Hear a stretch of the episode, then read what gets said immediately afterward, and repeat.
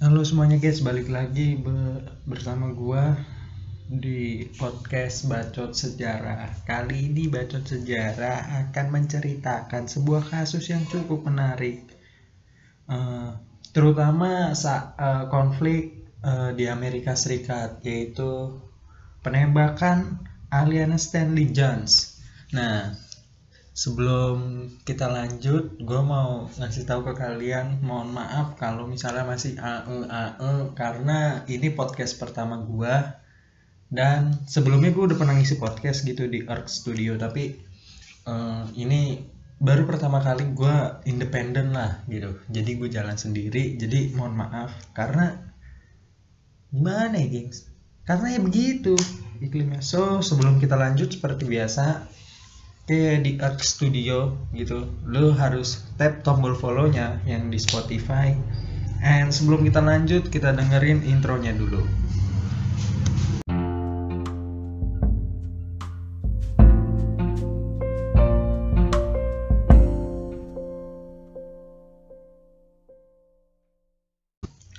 Ayana Monet Stanley Jones lahir pada tanggal 20 Juli 2002 Detroit, Michigan, Amerika Serikat.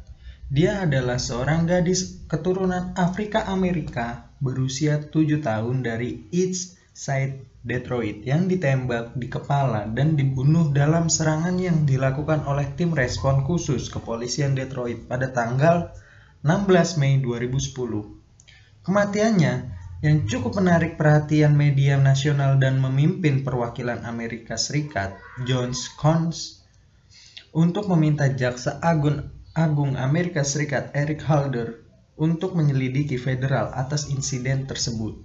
Nah, itu adalah background dari cerita singkat soal penembakan Ayana Stanley Jones. So, kita ke kematian Ayana Stanley Jones. Menurut laporan pers,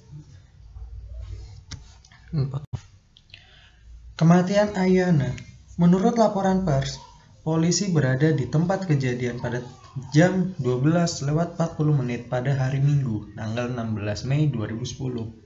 Dalam upaya untuk mengalih perhatian penghuninya, polisi menembakkan granat flashbang melalui jendela depan. Petugas yang bernama, bernama Weekly mengeklaim bahwa granat flashbang tersebut kemudian membutakannya. Pandangannya tentang orang yang berada di sofa ruang tamu. Petugas polisi, pengamat, dan penghuni rumah tidak setuju tentang peristiwa yang terjadi selanjutnya. Menurut laporan, beberapa detik setelah memasuki rumah, Weekly melepaskan tembakan fatal. Dia mendorong masuk ke dalam, dilindungi oleh perisai balistik. Weekly mengeklaim nenek dari pihak ayah Ayana Jones, Mertila Jones, berusaha untuk menampar senapan mesin ringannya yang menyebabkan menembak dan membabi buta. Peluru itu mengenai Ayana dan membunuhnya. Weekly menyatakan seseorang wanita di dalam meraih pistol saya. Peluru itu ditembakkan peluru, dan peluru itu menabrak seorang anak. Mertila Jones menyatakan dia meraih cucunya ketika granat masuk melalui jendela bukan untuk senjata petugas karena granat flashbang tersebut telah membakar anak itu.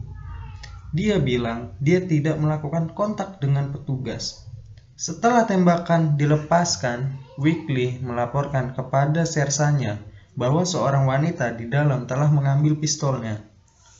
Polisi pun menangkap Mertila Jones, melakukan tes untuk obat-obatan dan bubuk mesiu, dan membebaskannya pada minggu pagi. Pada sidang ulang weekly pada tahun 2014 diungkapkan bahwa sidik jari Mertila tidak ditemukan pada serangan pada senapan weekly. Geoffrey Vieger, pengacara keluarga tersebut, mengatakan polisi melepaskan tembakan yang melanda Ayana dari luar rumah, mungkin melalui pintu depan yang terbuka. Mertila Jones menyatakan dia meraih cucunya ketika granat masuk melalui jendela bukan untuk senjata petugas karena granat flashbang tersebut telah membakar anak itu.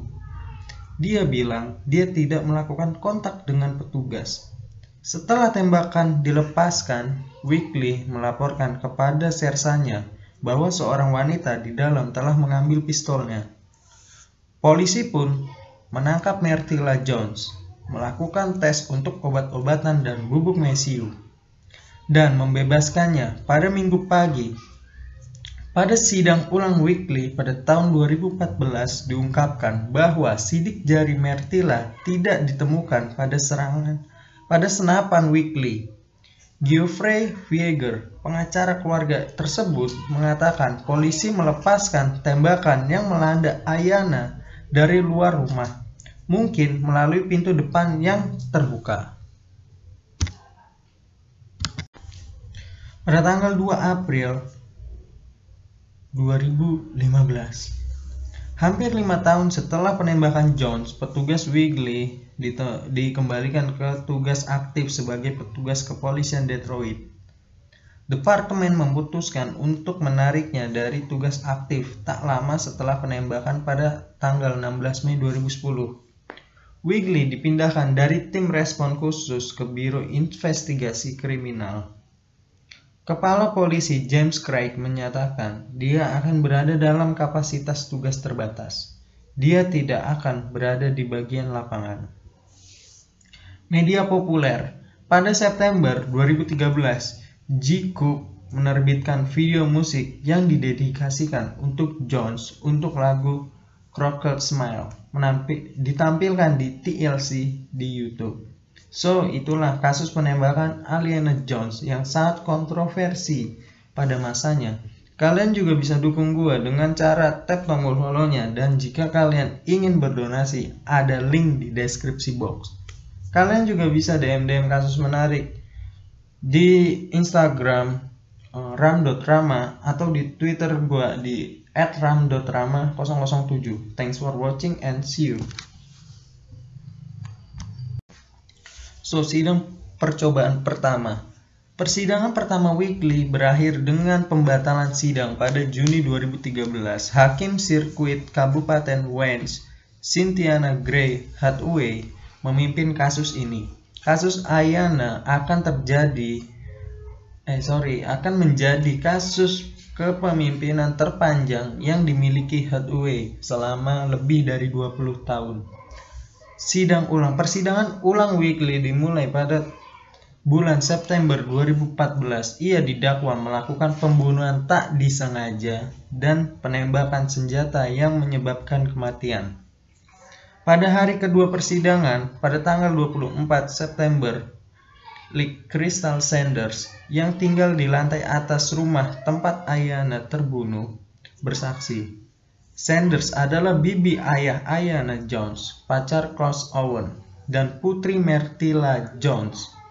Ketika Sanders ada di mimbar, Hakim Cynthia Hathaway mengatakan kepada kepadanya bahwa dia atau Sanders bersikap tidak sopan. Ibu Ayana, Dom, Domika Stanley, dan nenek dari pihak ayah Mertila bersaksi. Dan keduanya memiliki ledakan emosi setelah ledakan nenek atau hakim memeriksa juri keluar dari ruangan dan nenek dikawal dari ruang pengadilan berteriak karena ledakan Mertila Jones. Hakim menghentikan persidangan sampai tanggal 29 September. Pada tanggal 20, 29 September, pengacara Weekly meminta hakim untuk diadili mengutip tindakan Mertila Jones di mimbar seminggu sebelumnya. Hakim menolak emosi untuk diadili dengan mengatakan dia yakin juri masih bisa tidak memihak.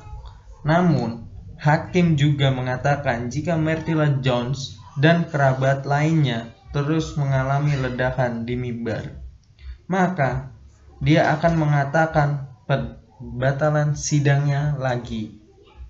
Pada tanggal 3 Oktober, hakim menolak tuduhan pembunuhan tidak sengaja terhadap Wiggly. Pada tanggal 10 Oktober, hakim menyatakan pembatalan sidang karena kebuntuan juri. Pada tanggal 28 Januari 2015, jaksa wilayah Kim Worthy menolak tuduhan berakhir yang tersisa terhadap Wiggly. Pelanggaran ringan atau pemecatan senjata api yang menyebabkan kematian. Wiggly tidak akan pergi ke persidangan ketiga. Upacara pemakaman Upacara pemakaman Ayana Jones diadakan di Gereja Ebenezer kedua pada tanggal 22 Mei 2010. Di Detroit, pendeta Al Sharpton memberi, memberikan pidato. Charles Jones atau ayah Ayana mengenakan jas hitam, dasi merah muda, dan sapu tangan merah muda untuk mengenang putrinya. Karena merah muda adalah warna favorit Ayana Jones. Ibunya Dominika yang tidak sanggup menanggung kenyataan bahwa putrinya pergi pada awal kebangkitan pemakamannya, kemudian duduk di dekat peti mati putrinya dengan perasaan nyaman berada di hadapannya. Peti mati berwarna putih dan kemudian dibawa ke dalam kuburan dengan kereta kuda ia dimakamkan di tanah. So, dari kematian ini banyak kontroversi yang terjadi. Kontroversi pertama, tuntutan hakim. Sebuah hak-hak sipil gugatan mempertanyakan akun Wiggly insiden itu mengeklaim granat flashbang telah melalui jendela dan memukul Aliana. Gugatan itu menegaskan bahwa polisi berada di luar rumah di mana mereka menembak secara membabi buta. Dan salah satu dari peluru itu secara fatal mengenai leher bocah berusia 7 tahun itu. Gugatan itu menuntut Ron dan Wiggly untuk penggunaan kekuatan berlebihan yang melanggar hukum.